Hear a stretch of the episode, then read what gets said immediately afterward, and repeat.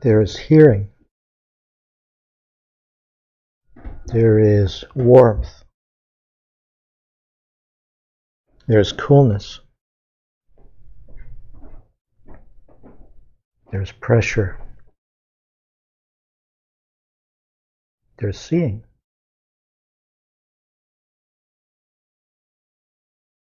There's hearing.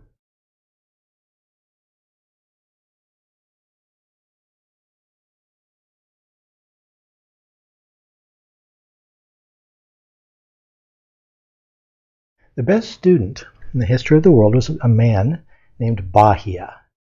Bahiya lived in, at the time of the Buddha, and he was a trader. And one time on a routine trading expedition, he was a, merchant, uh, to, to Burma from, from where he lived in India, uh, he was shipwrecked. And he was the only, only survivor of, his, uh, of the entire crew and he had nothing, and he's he's far from home. He he doesn't he can't get home. He doesn't even have any clothes. So he fashions clothing for himself out of bark. He attaches bark together, and he becomes known as Bahiya of the bark cloth. And he sets himself up as a beggar because that's the only way he knows how to make a living. Uh, and people began to revere him and assume that he was that he was um, a saint because he was he was acting like one. He was uh, living like a renunciate, and he himself began to wonder if if he was a saint and he was pondering this. Uh, he was pondering this question: uh, Am I an arhat? He had heard this arhat word, and as it happened, he had a, a distant cousin who had died and been reborn in in the uh, Brahma realms. She was a devata, devata, and uh, a goddess, and she uh, heard him as he's wondering this, and so she came to him and she said, No, Bahiya, you are not an arhat. Uh, you haven't even begun the path that leads to arhatship. And in fact, you're not doing any of the practices that would result in arhatship. But if you want to know about it, you should talk to the Buddha. And Bahiya, up until now, didn't know anything about the Buddha. He hadn't even heard of him. But, but uh, the Dewa shows, tells him where to go. Bahiya travels 400 miles to find the Buddha. And when he gets there, when he, when he finds the Buddha, it's early in the morning, and the Buddha has just uh, uh, set out on his alms rounds in the morning with his bowl to get food. And you can imagine, so this guy Bahiya, wearing bark, uh, flags down the Buddha and he says, Teach me, I, I need to know. I need to know the Dharma. And the Buddha said, Not a good time, Bahiya. I'm, I'm on my way to alms rounds. Why don't you talk to me this afternoon? And and Bahiya says, No, I, I, I can't wait that long. No one can predict the future. How do I know I will survive uh, that long? How do you know that you'll live through through the day? And he pesters the Buddha three times. And finally, the Buddha relents and he gives Bahiya a quick and dirty teaching. And what the Buddha says is, in the seen is only the seen.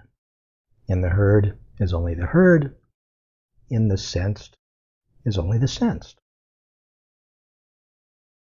And Bahiya, being the best student in the history of the world, goes, Oh, yeah, all right, got it.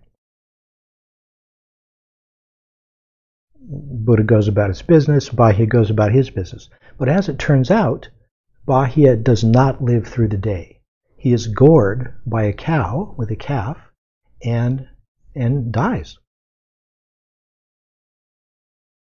In the afternoon, when the Buddha hears about it, he instructs his order of monks to bury, or to rather cremate Bahiya with a ceremony as one of their own, as one of the, the community of enlightened arhats. And the monks are surprised. This guy? And, and the Buddha says, yes, the Buddha or Bahiya heard the teaching and understood. So Bahiya was certified by, by no less than the Buddha himself as actually having understood it. Best student in the history of the world. The worst student in the history of the world is none other than the Buddha himself. Remember that the Buddha was the Bodhisattva for myriad lifetimes, according to legend, before he was re- before he was reborn in the lifetime where he would become the Buddha. So the Bodhisattva is the Buddha to be. So myriad lifetimes, he just keeps chugging away, doesn't get it. Finally, he's reborn in the lifetime as Shakyamuni Buddha or uh, Gautama Buddha, uh, Gautama, um, Siddhartha Gautama in Pali. And I think you all know the story, so I'll, I'll abbreviate a little bit. Uh, for reasons of his own, he decides to leave his family and wander off into the into the woods to to to come to the end of his suffering. And he does all kinds of crazy, far out practices. He starves himself and he thrusts his tongue against the roof of his mouth, and I can't remember what all stuff he does. And he learns jhanas. He learns uh, a, a, group of jhanas from an expert jhana teacher. And at some point, the jhana teacher says, You've learned everything I know. You're, you're the most gifted jhana guy I've ever seen. And I don't know what else to say to you. But the Buddha isn't satisfied. And so he looks, he goes looking around and he finds yet another teacher to teach him another jhana that's even loftier than the one he has. And he masters that one and hears the same story from the teacher. Well, you're the, you're the best jhana guy in the whole neighborhood. Um, that's it. You know how to do it. And the Buddha said, but I'm not satisfied with this because as wonderful as the experience of jhana is, I can't absolutely master it. In other words, it ends at some point. I can't hang out in jhana all the time. If he could, if one could, then you would just do that. There's no issue there. You wouldn't suffer because jhana is pure pleasure. But, but since the Buddha cannot stay in the jhana, he's disillusioned and he gives up on the whole project and he where, whereas he has been starving himself up until now, he, he eats himself back to health and eventually just sits down under a tree and in, in despair and says, I'm not going to get up until I understand something, until I am free from suffering.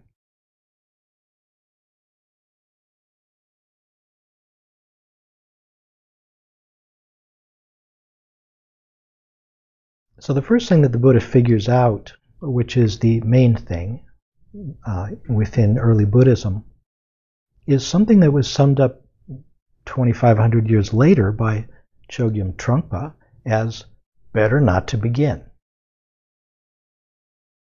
Once begun, better to finish. So what does it mean better not to begin?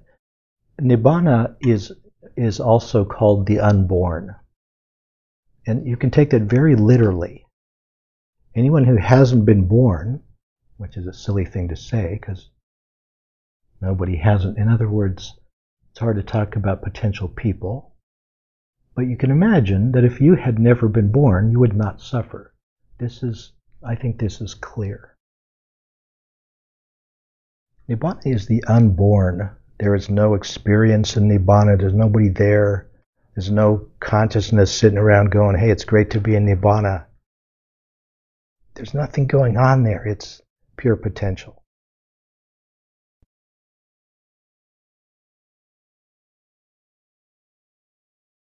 So better not to begin. Don't get born. But what if you're already born? Then what should you do? better to finish. According to, to the Buddhist tradition, if you become enlightened and then die, you, you do not get reborn. You go into your parinibbana. This is considered as good as it gets. Don't be reborn.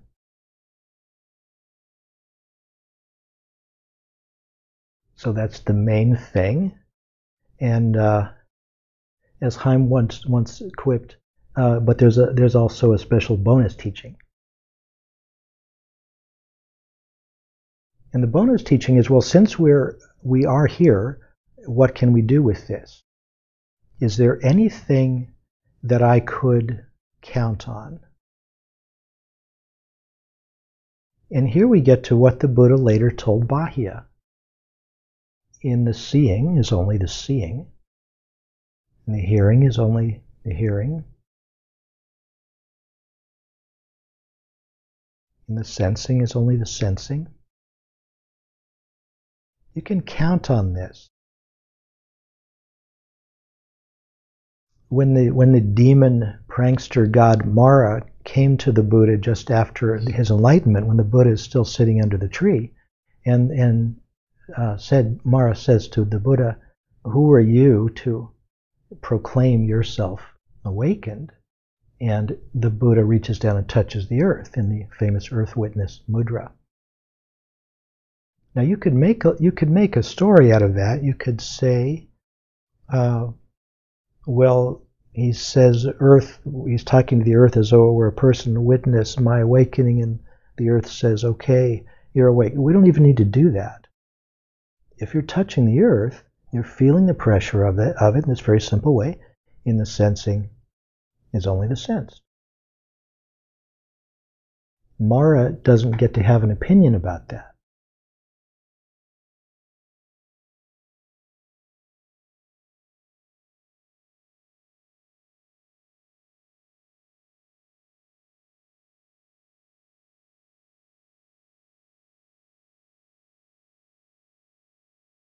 Interesting thing to me is that whether you whether you're drawn to the idea of, of lack of experience as the ultimate freedom or not, either way, we're st- we're in this situation now, and we can do our what we've been calling, what Vince and I have been calling, meditation track B. We can notice what's going on in this moment, and you can be very confident that what you're feeling is in fact your experience.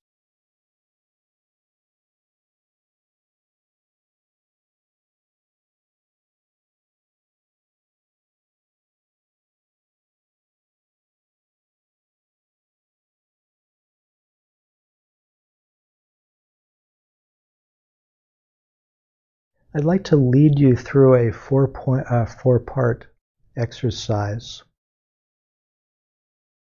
the four parts are inventory of what's going on in your body, uh, number one. The second is releasing that, consciously letting out the tension that you find. The third part is surrender, surrendering to the sensation. And the fourth part is beyond surrender to the simple acknowledgement that what's happening now is just happening.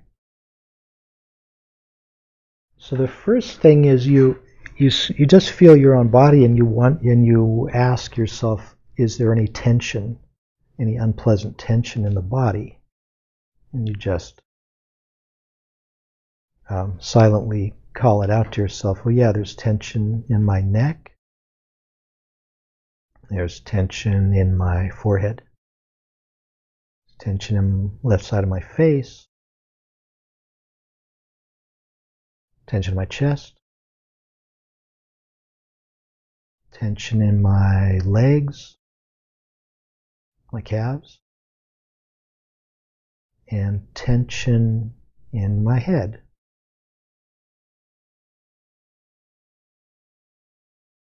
So take a minute to feel that for yourself, inventory your own tension, your own unpleasant tension silently.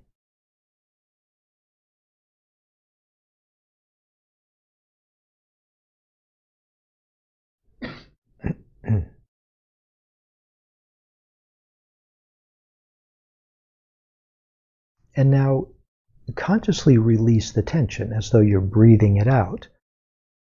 All right, releasing the tension in my neck, releasing the tension in my head, breathing out the tension in my chest, releasing the tension in my calves.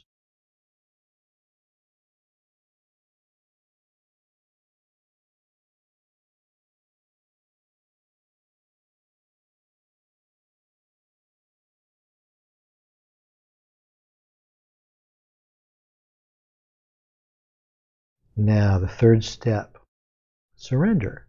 Well, how about I just let it be what it is? It's not my job to release the tension in my head. If it wants to be tense, let it be tense. Not my job to release the tension in my chest. If it wants to be tense, let it be tense.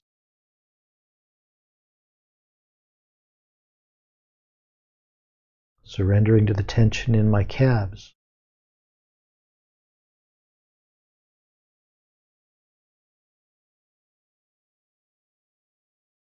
Surrendering to the tension in my face.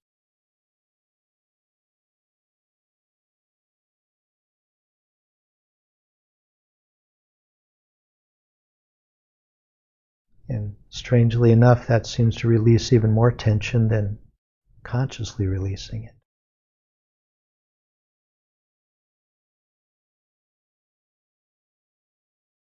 And now on to the fourth and final part of the exercise, which is the recognition that even my effort to surrender and accept this tension is just my last ditch effort to control it. As though in my infinite power and wisdom, I can deign to accept this tension. But the truth is, the tension is hap- if it's happening, it's it doesn't need my permission. Whether I accept it or not, in the sense, it is only the sense. What's happening is just happening.